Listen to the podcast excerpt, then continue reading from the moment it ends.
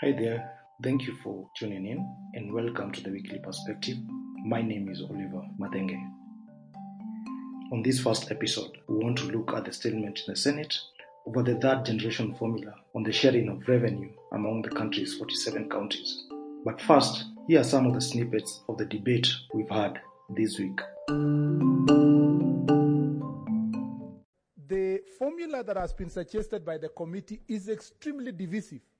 Even if my county is benefiting, it is ridiculous to see that the other counties are losing colossal amount of resources. The same sword that will be used to deny any county even a shilling of what it got last year can be the sword that will be used someday in future by a national government that hates devolution to slash money from each and every county. If we do take some little more time, we shall be able to do justice to uh, you know, this, this, this issue, and we shall hold true fidelity to Article 96, which mandates us to look at the interests of, of, of the counties and to protect the interests of each and every single county in the Republic of Kenya. This formula has been very divisive, to say the least.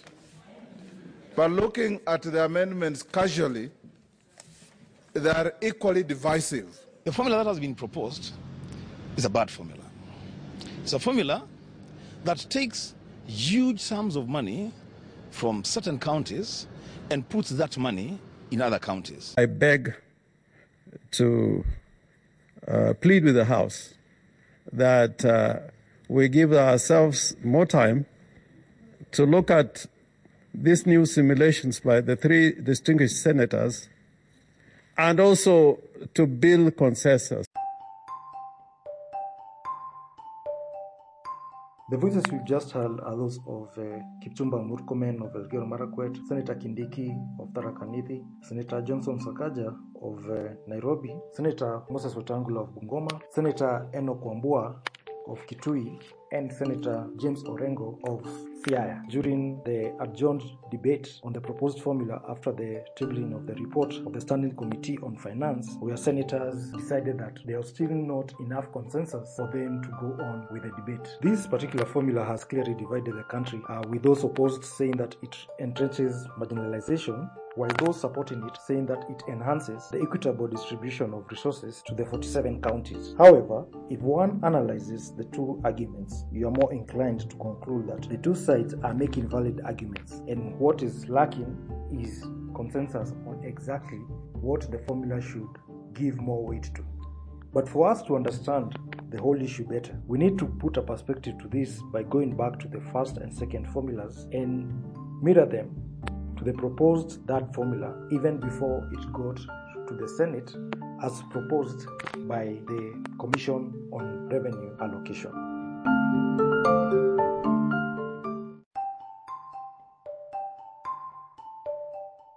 When the 2010 Constitution was enacted, one of the major changes was the overhaul of the way in which resources are shared across the country. The Constitution took away the powers to share resources from the executive and created the Commission on Revenue Allocation and the Senate, which were to lead a transparent and objective process of deciding how revenue is shared. According to Article 216.1 of the Constitution, the Commission on Revenue Allocation is mandated to make recommendations concerning the basis for the equitable sharing of revenue raised by the national government between the national and county government and among the county governments. Article 216.2 further mandates the Commission to make recommendations on other matters relating to the financing of and financial management by county governments and to encourage fiscal responsibility.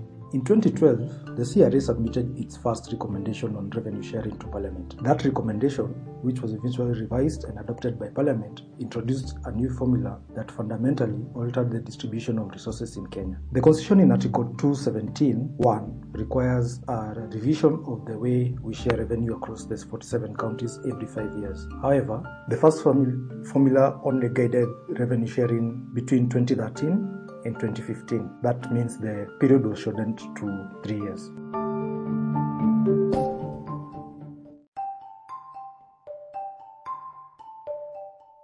So now let's move on to how the formula looked like in 2012. The first revenue sharing formula uh, prepared by CRA had five variables. The original proposal actually had a higher weight for population at 60%. However, after the changes that were made in Parliament, this was brought down to 45%. The other four variables were the basic equal share, which had a weight of 25%, poverty, which had 20%, land area at 8%, and fiscal responsibility at 2%.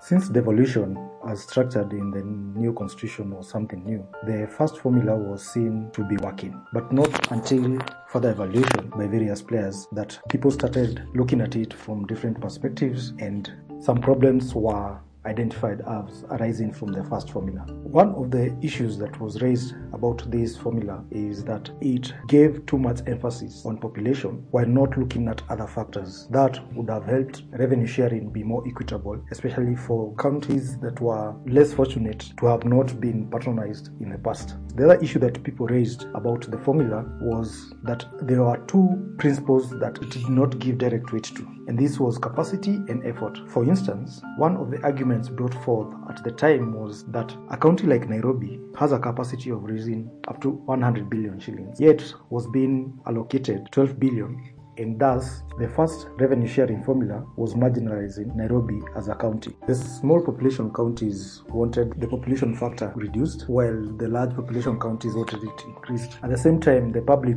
also raised its own issues, one being that there was poor fiscal discipline and improper management of funds that had been shared to the counties uh, using the formula that existed at the time. Eventually, the formula did not look so much different from what CRA had proposed in the first revenue sharing formula. When CRA was done with public participation, there was a change in the formula where they introduced two new variables that is, development and personal emoluments, and 3% was reduced from poverty and fiscal responsibility, with development getting the 1% from 3%.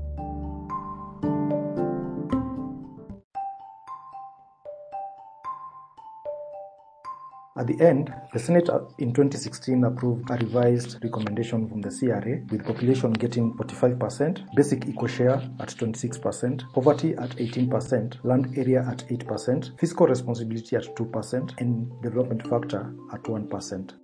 It's now been about a year since uh, CRA tabled its recommendation for the third revenue sharing formula for consideration in the Senate, but the senators are yet to reach any consensus, and this is the debate that has dominated headlines in the last couple of days, and especially this last week. In coming up with this formula, the CRA said that it had looked at the previous formula and done a comprehensive review and a comparative analysis uh, of financial transfer systems from other countries while consulting the national county government as well as public finance experts and the public. The third formula, according to CRA, addresses four primary objectives. The first one being to enhance service delivery, the second one to promote balanced development, the, the third one is pushing counties to optimize capacity to raise their own revenue and also the prudent use of public resources. In the proposed third formula, the CRA proposed 10 parameters which would determine how much money each county would get. The first parameter is health, which has been weighted at 17%, agriculture at 10%, then other county services at 18%. Then the basic minimum share would reduce to 20%, land area at 8%, roads at 4%, poverty at 14%, urban services at 5%, fiscal effort at 2%, and fiscal prudence at 2%. In aggregate, this means that 65% of the revenue would be for enhancing delivery of public service, 31% for the promotion of balanced development, and 4% as a motivation for revenue collection and fiscal prudence.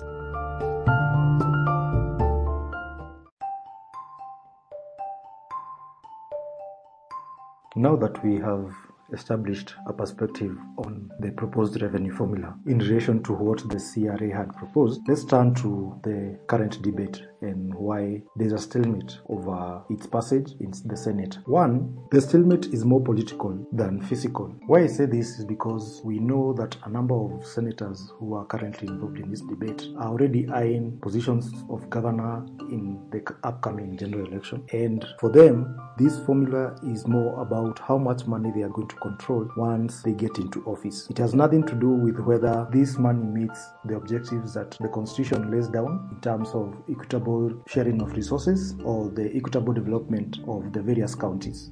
But this is not to say that the arguments put across by some of the senators are not accurate. Actually, when you think about it, some of the arguments made by most of the senators make a lot of sense. First and foremost, the reason why we devolved resources is for counties that were unable to develop in the past can catch up.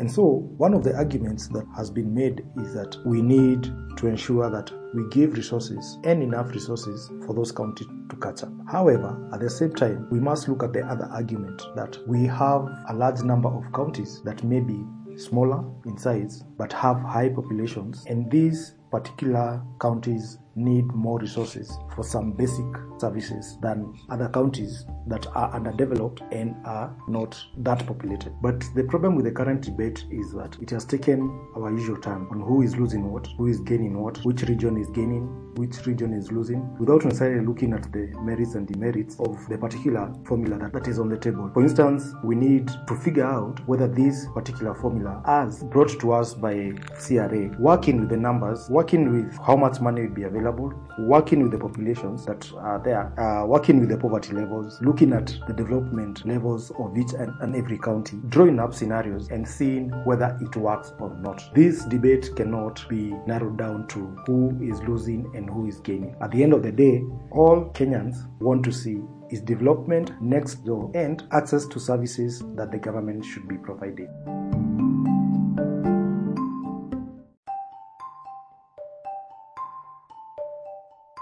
And that brings us to the end of this week's perspective. I hope that you have enjoyed it. I hope that you have something to take home, something to enrich the debate with, something to help us shape how this debate moves as senators uh, go on to discuss this formula in the coming days. Please feel free to give me your feedback. Uh, you can find me on all social media platforms as Oliver Mathenge and feel free to share this uh, podcast. And thank you for tuning in. Catch you next week.